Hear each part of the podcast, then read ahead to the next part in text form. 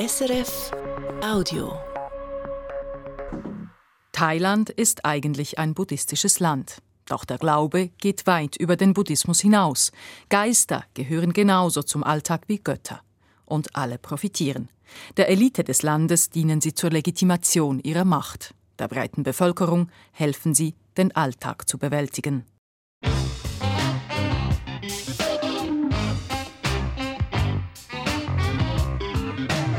International.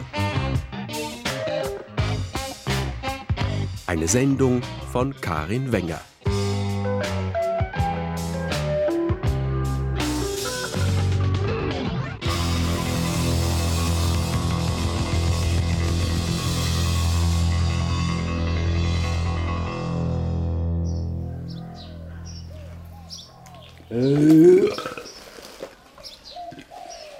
Das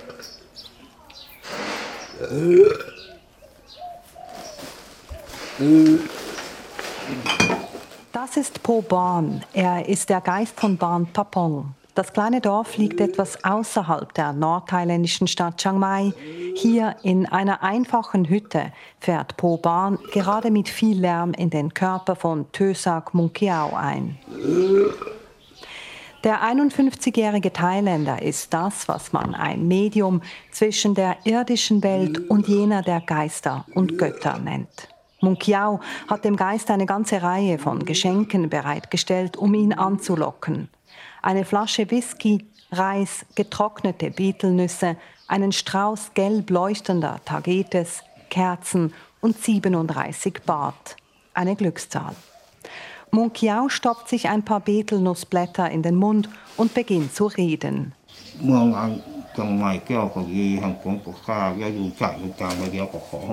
Ich wünsche euch Glück und Wohlstand. Möge euer Geschäft und eure Gesundheit stark sein. Dieses Jahr wird ein gutes Jahr für euch werden. Das Einzige, was wir tun müssten, damit sich die Prophezeiung erfülle, sei drei Kerzen aus den Geistergaben anzünden, die getrockneten Betelnüsse aufkochen und den Sud trinken. Äh. Äh. Nach wenigen Minuten beginnt Munkiao wieder zu rülpsen. Jetzt habe ihn der Dorfgeist verlassen, sagt er und wischt sich ein paar Schweißperlen von der Stirn. Er wirkt erschöpft. Mehrere Male pro Woche müsse er für die Dorfbewohner zwischen der irdischen und der Geisterwelt vermitteln, sagt Munkiao. Einmal im Jahr stellt ihn die Stadtverwaltung von Chiang Mai an, damit er bei einer Großveranstaltung mit den Geistern, die die Stadt beschützen, in Kontakt tritt.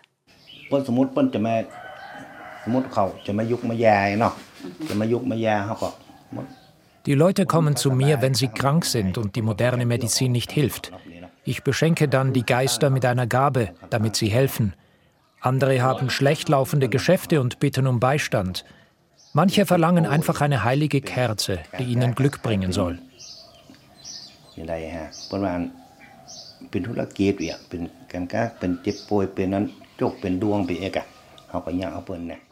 »500 Baht«, knapp 15 Franken, verlangt Munkiao für seine Dienste und die Geistergaben, die die Besucher nach der Zeremonie mit nach Hause nehmen können. Meistens hätten die Geister nicht viel zu sagen, man spüre einfach einen leichten Wind. Danach seien die Kerzen und Gaben geheiligt.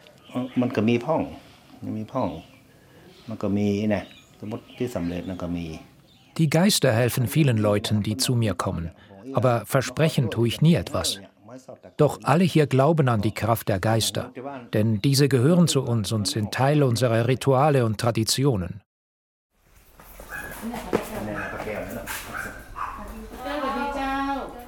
Ein paar Häuser weiter entfernt lebt Poang Pakar Tamasat mit ihren Eltern in einem großen Bauernhaus. Die Tage verbringt sie im Zimmer, abends verkauft sie mit ihrer Mutter Gemüse auf dem Markt. Das Zimmer der 27-Jährigen sieht aus wie das Kinderzimmer eines kleinen Jungen. Auf einem Gestell stehen Spielzeugautos neben Plastiktieren und Lego-Figuren. In einer Packung Milch steckt ein Trinkhalm. All das sei für den Buben Konkeo, sagt Puang Paka.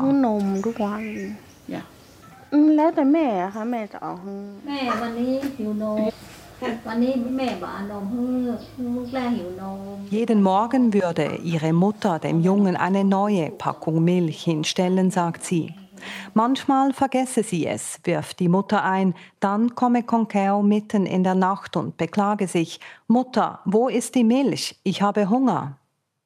Conkeo ist kein normales Familienmitglied, sondern ein Geist. Jeden Abend fahre er in den Körper ihrer Tochter ein. Diese verlange dann mit der Stimme eines Kindes nach Spielzeug, Milch, Kleidern oder einem Ausflug. Damit der Geist kein Unheil anrichte, würden sie ihm alle Wünsche erfüllen, so die Mutter. Angefangen habe alles vor acht Jahren nach einem Ausflug nach Mesai an der burmesisch-thailändischen Grenze. อ๋อทีแรกก็ลูกบ่สบายเนาะป่วยที่ว่าเป็นทางจิตเนาะเป็นท้องโรคไบโพล่า Danach hatte meine Tochter psychische Probleme. Die Ärzte sagten, sie leide an Schizophrenie und gaben ihr Medikamente, aber die halfen nicht. Deshalb gingen wir zum Dorfmedium Munkyo und baten um heiliges Wasser und dass wir mit dem Geist sprechen können. ตั้งขันเอาน้ำมนต์เอาทำพิธีอย่างเงี้ย So seien sie in Kontakt getreten mit Conkeo, dem Geisterjungen, sagt die Mutter. เพิ่นบอกว่าเพิ่นอยู่อยู่ในแม่สายพุ่นนะบ่ใช่อยู่แม่สายนะอยู่อยู่ในพุ่นน่ะ Er erzählte uns, dass er mit zwölf Jahren an Hunger gestorben sei, die Welt jedoch nicht habe verlassen wollen. Als er meine Tochter in Mes Sai gesehen habe, habe sie ihm sofort gefallen, deshalb sei er ihr gefolgt. Er sagte, er wolle von ihr wiedergeboren werden, aber das wird nicht passieren. Meine Tochter hat keinen Freund und wird wohl nie heiraten. Wir baten den Jungen zu gehen und sich jemand anderes zu suchen, aber er weigert sich.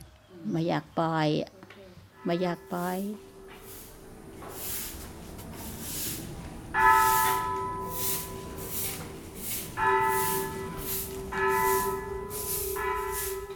Thailand ist ein buddhistisches Land. 95 Prozent der Bevölkerung bekennt sich zum Buddhismus, nicht nur auf dem Papier.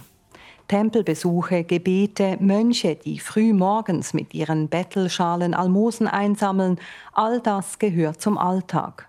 Im Buddhismus haben Geister eigentlich nichts zu suchen. Trotzdem glauben laut einer Studie der Mahidol-Universität 52 von 70 Millionen Thailänderinnen und Thailändern auch an Geister und Naturgötter.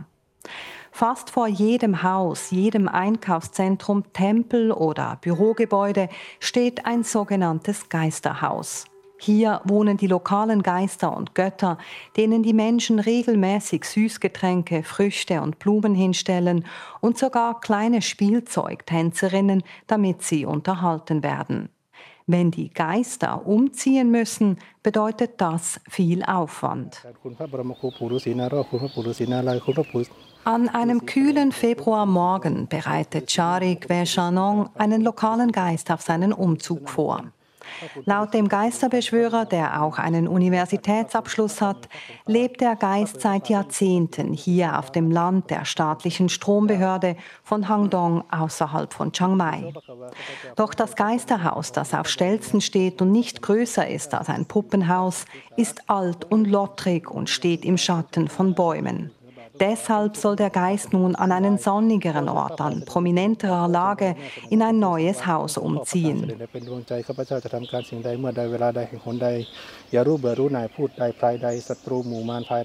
Charik betet zur Mutter Erde, dann zum Gott der Wälder, dem der Berge und jenem, der über Leben und Tod entscheidet, und schließlich zu Buddha selbst. Er bittet alle, ihm Kraft zu verleihen und Schutz zu geben. Denn manchmal würden die Geister wütend, wenn sie umziehen müssten, so der Geisterbeschwörer. Um den Geist milde zu stimmen, hat er ihm reichlich Gaben hingelegt. Äpfel, Mandarinen, eine Flasche Reisschnaps und ein ganzes Huhn. Nun sprenkelt Charik heiliges Wasser über das Häuschen und die Gaben. Dann nimmt er einen Hammer zur Hand.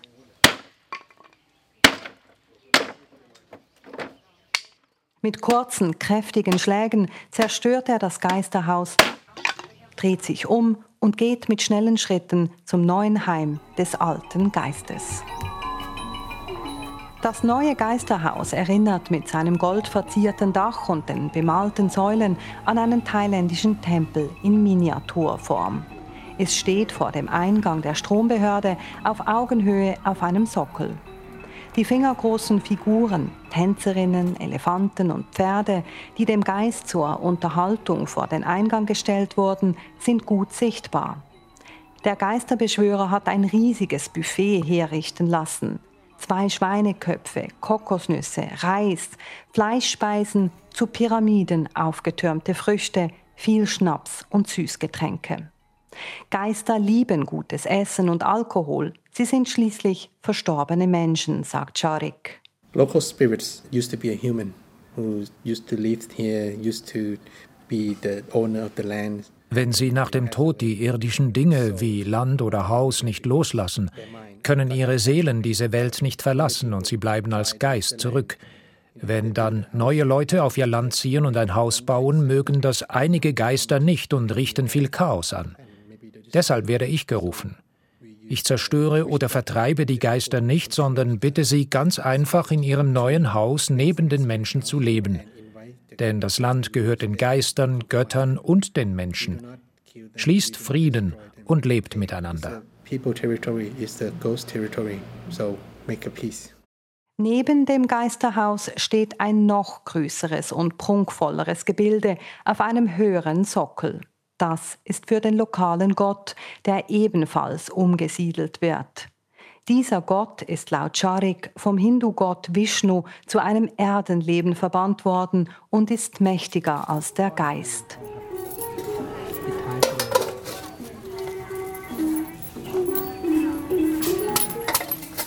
Der Geisterbeschwörer weist den Chef der lokalen Strombehörde an, neun Hölzer, Blumen, eine bestimmte Anzahl Muscheln, Blätter, Gold, Silber und Kupferplättchen sowie Geld in ein Loch unter das neue Haus des Gottes zu legen.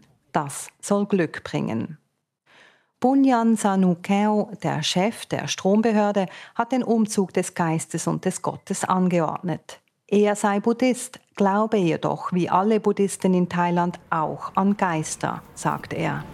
คือสิ่งหนึ่งที่ที่ต้องต้องเกี่ยวกับเรื่องของไฟฟ้าที่ที่เราทำงานกันเนี่ย Als Angestellte der staatlichen Strombehörde sind unsere Mitarbeiter großen Gefahren ausgesetzt.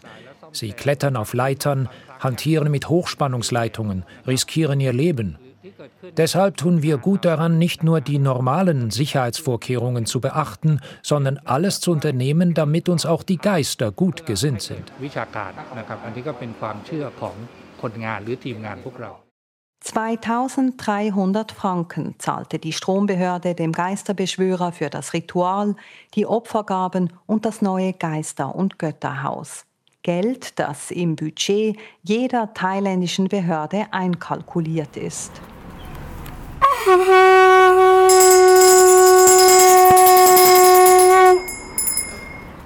Nach fünf Stunden ist das Ritual beendet, Geist und Gott hoffentlich gut umgezogen. Jetzt beginnt das Fest für die Angestellten, die die Opfergaben verspeisen dürfen.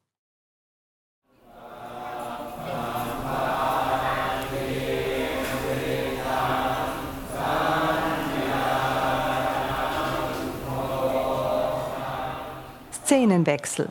Zwei Autostunden außerhalb von Bangkok liegt das buddhistische Kloster Tam Krabok. Es ist das Zuhause von rund 160 Mönchen und ungefähr 40 Nonnen, die hier bescheiden und der Meditation verpflichtet leben. Auch Peter Radcliffe wohnt hier. Der gebürtige Engländer und ehemalige Schlagzeuger kam vor fast 20 Jahren nach Thailand. Er ließ sich im Kloster Tamkrabok nieder und wurde Mönch. Seither beschäftigt er sich mit den heiligen Schriften des Buddhismus, den lokalen Glaubenssätzen und der Meditation. Thailand als rein buddhistisches Land zu bezeichnen sei falsch, sagt er. Thailand is a very sort of it's a big sort of stew. Thailand ist eine Art großer Eintopf von Glaubenssätzen aus Indien, China und anderen Orten. Der Volks- und Naturglaube war zuerst da. Er ist wie das Heidentum. Es gibt immer Platz für einen anderen Gott oder Geist. Erst später wurde dann der Buddhismus in diesen Volksglauben integriert. What has happened is that the folk beliefs of Thailand have incorporated Buddhism.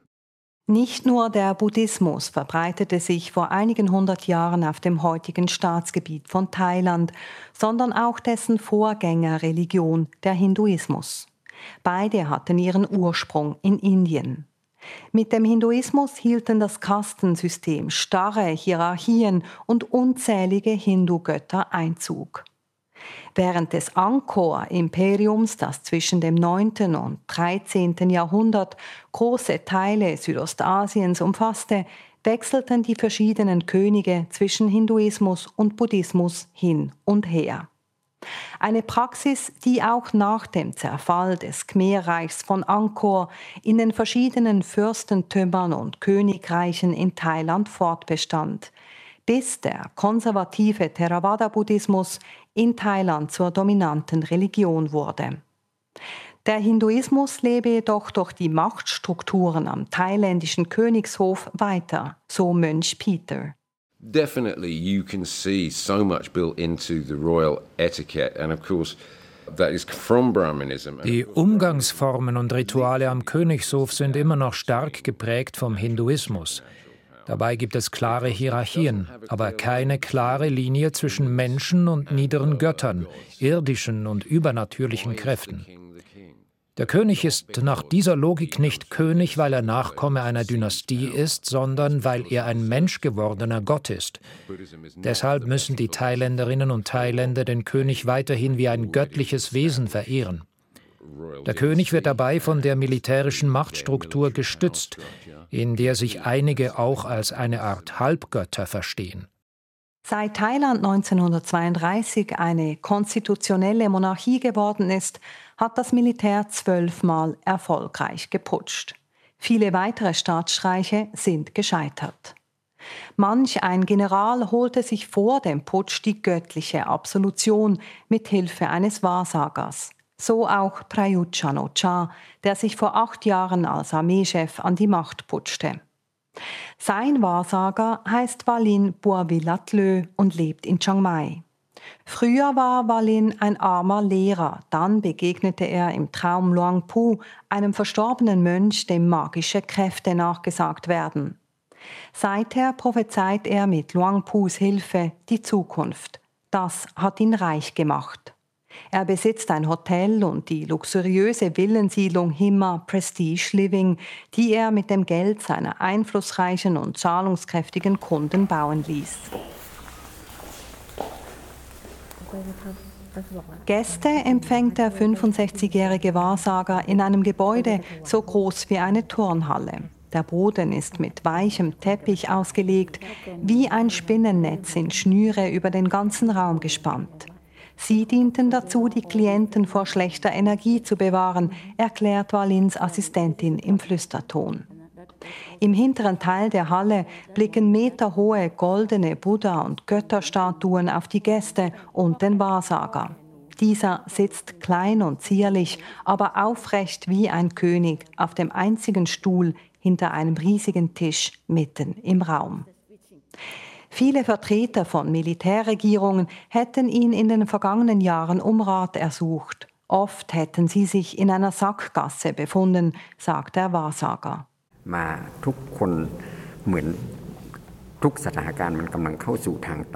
Ich bitte dann den großen Meister, den verstorbenen Mönch Luang Pu, mir die Zukunft zu zeigen. Wenn mich die Armeevertreter aufsuchten, befand sich unsere Nation oft in einem fragilen Zustand dann kann einzig die Armee helfen.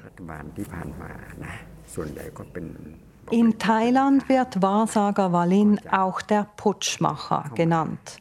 Er hatte den Militärputsch von 2006 angekündigt und den damaligen Putschgeneral beraten.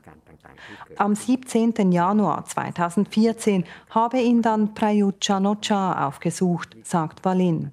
Damals war Prayut Armeechef von Thailand. Es war eine Zeit der politischen Unruhen mit Gewalt und Straßenprotesten. Ich sagte dem Armeechef, dass er in den kommenden Wochen einen Militärputsch durchführen werde. Der Armeechef aber antwortete, er wolle nicht putschen, das gäbe Chaos und andere Länder würden ihn verurteilen. Doch ich wusste, der Putsch war nötig und Prayut würde ihn durchführen. Schließlich hatte ich in meiner Vision gesehen, wie er eine Flagge schwang. Und so geschah es. Am 22. Mai 2014 putschte sich General Prayut Chan-o-cha an die Macht. Später ließ er sich durch eine undurchsichtige Wahl zum Premierminister wählen, einen Posten, den er bis heute besetzt. Doch nicht er habe den General zum Putsch ermuntert, sagt der Wahrsager. Es war Prajuts Pflicht, dem Land Frieden und Stabilität zu bringen. Eine Erklärung wie aus dem Lehrbuch für Diktatoren und Putschgeneräle dieser Welt.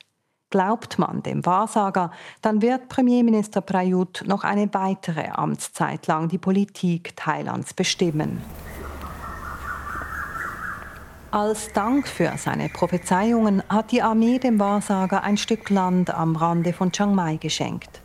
Walin hat hier in dieser grünen Oase Tempel und einen Schrein zu Ehren von Luang Pu, dem Mönch mit den magischen Kräften, errichten lassen. Eingeweiht wurde die Anlage mit den Tempeln, Buddha-Statuen und künstlichen Seen von Premierminister Prayut Chan-o-cha höchstpersönlich. An einigen Pavillons wurden die Namen der Spender angebracht, alles Klienten des Wahrsagers. Die thailändische Familie, die die Firma Red Bull mitbegründet hat, gehört dazu oder die Besitzer des Wirtschaftskonglomerats CP. Beide gehören zu den reichsten des Landes. Mit ihren Spenden leisteten sie, was in Thailand Tambun heißt, ein sogenanntes religiöses Verdienst. Im Buddhismus seien damit gute Taten, Gedanken oder eine Geste der Großzügigkeit gemeint, um gutes Karma für ein nächstes Leben zu sammeln, sagt Peter, der Mönch. Doch die Realität sei viel profaner. If you did a random survey of Thai people and say what is Tambun, it's giving money to a temple. Würde man eine Umfrage in Thailand machen, würden die meisten sagen, Tambun bedeutet, einem Tempel oder einem Kloster Geld zu spenden. Der buddhistische Tempel Mahabut in Bangkok hat das Prinzip des Tambun perfektioniert.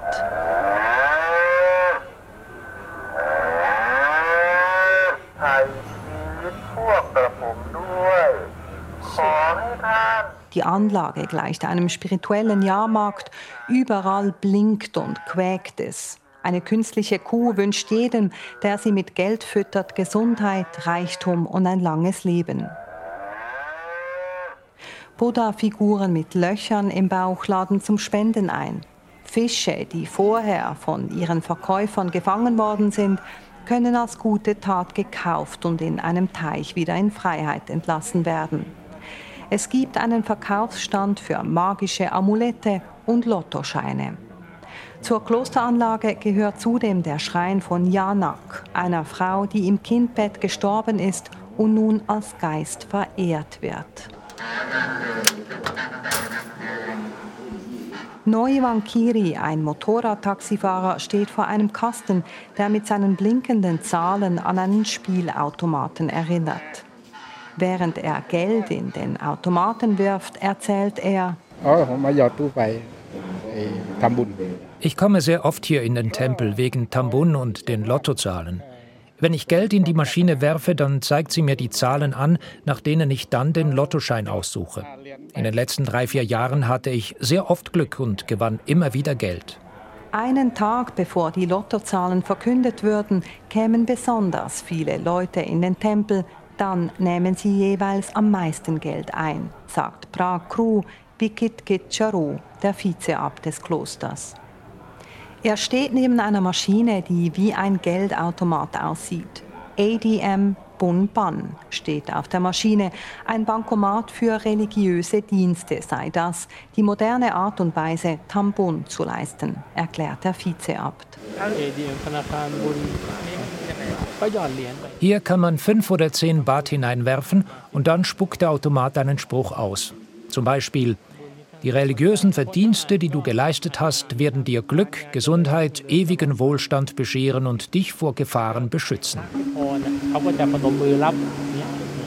Künstliche Kühe, Geisterverehrung, magische Amulette, Automaten, die die richtigen Lottozahlen ausspucken oder Glück versprechen. Was hat das noch mit der Lehre Buddhas zu tun? Nichts, sagt der Vizeabt. Buddha lehrte, dass wir uns von allem Weltlichen befreien und uns auf den Weg nach der Wahrheit machen sollen. Nicht Ruhm, Macht oder Besitz sollen wir anstreben, sondern meditieren, Mitgefühl üben, schlechte Taten vermeiden und gute Taten vollbringen. Nur so können wir uns aus dem Rad der Wiedergeburt befreien. Aber die Realität in Thailand ist anders. Wir haben Familie, Arbeit, müssen die Vorgesetzten bestechen, um einen höheren Posten zu bekommen. Nur die Korrupten werden hier reich. Deshalb kommen die Menschen in den Tempel, um Tambun zu leisten, weil sie hoffen, so doch noch gutes Karma zu sammeln und etwas Frieden zu finden. Oder zu erkaufen. Betreibt der Tempel also eine Art modernen Ablasshandel Geld gegen Seelenfrieden? Der Vizeabt verteidigt sich. จริงๆวัดไม่ได้เตรียมแต่มีคนเขามาขอว่าเอออย่างเขาถามเข้ามาเนี่ยท่านอาจารย์ทำบุญชำระหนี้สงฆ์อยู่ตรงไหน Wir haben nicht damit begonnen. Die Leute kamen und fragten, wo kann ich für die Toten und die Mönche spenden und wo, um mehr Glück in der Liebe oder der Lotterie zu haben.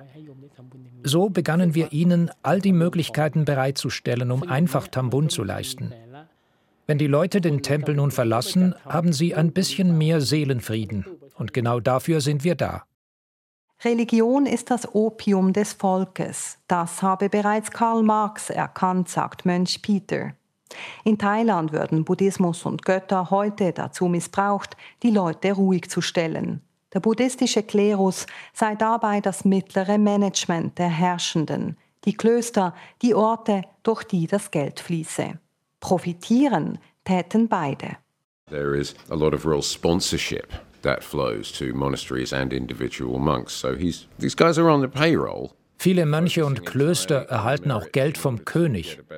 Diese wiederum sagen dann den Tempelbesuchern, versucht nichts in diesem Leben zu ändern, ihr seid, wo ihr seid, wegen eurer Taten im letzten Leben, also beklagt euch nicht über die Ungerechtigkeit, sondern beißt die Zähne zusammen, leistet Tambun, damit es euch im nächsten Leben besser geht. Just grit your teeth and get through the shit and make merit and next time come back more privileged. Nach diesem Buddhismusverständnis ist Prayut Chan-o-cha nicht Premierminister, weil er sich an die Macht geputscht hat und seither alle politischen Gegner aus dem Weg räumt, sondern weil er im letzten Leben genügend religiöse Verdienste geleistet hat. Die bestehenden Machtstrukturen würden so zementiert, sagt auch Geisterbeschwörer Charik Veshanong. Governments use the religious as a tools to control the people. Die Regierung benutzt die Religion und die buddhistischen Mönche, um das Volk zu kontrollieren. Trotzdem profitieren alle ein wenig von diesem System. Die Tempel bekommen Geld und Ruhm, die Regierung behält die Macht und kontrolliert den Klerus und das Volk behilft sich mit Magie. But if the logic doesn't work, use the magic.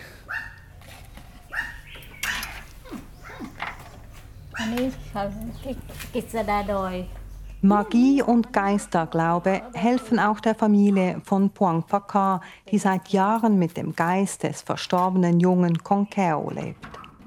Die Mutter hat die große Glasvitrine geöffnet und alte Familienfotos hervorgeholt.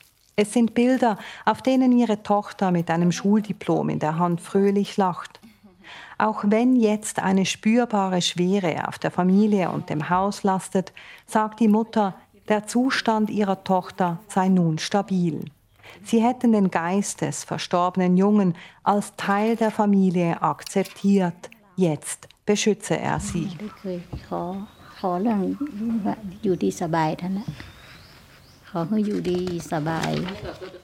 Regelmäßig besuche ich den Tempel. Ich leiste ein religiöses Verdienst, spende Geld oder bringe den Mönchen Essen. Dann bitte ich um ein gutes Leben.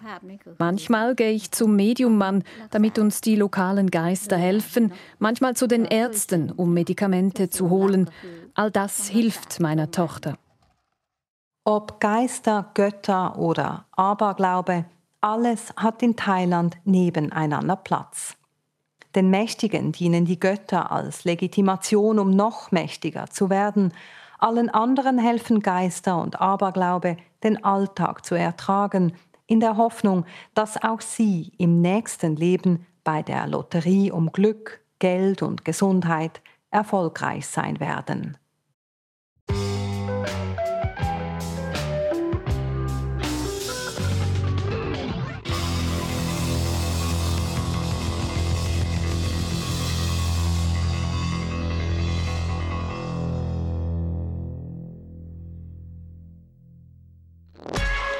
Das war ein Podcast von SRF.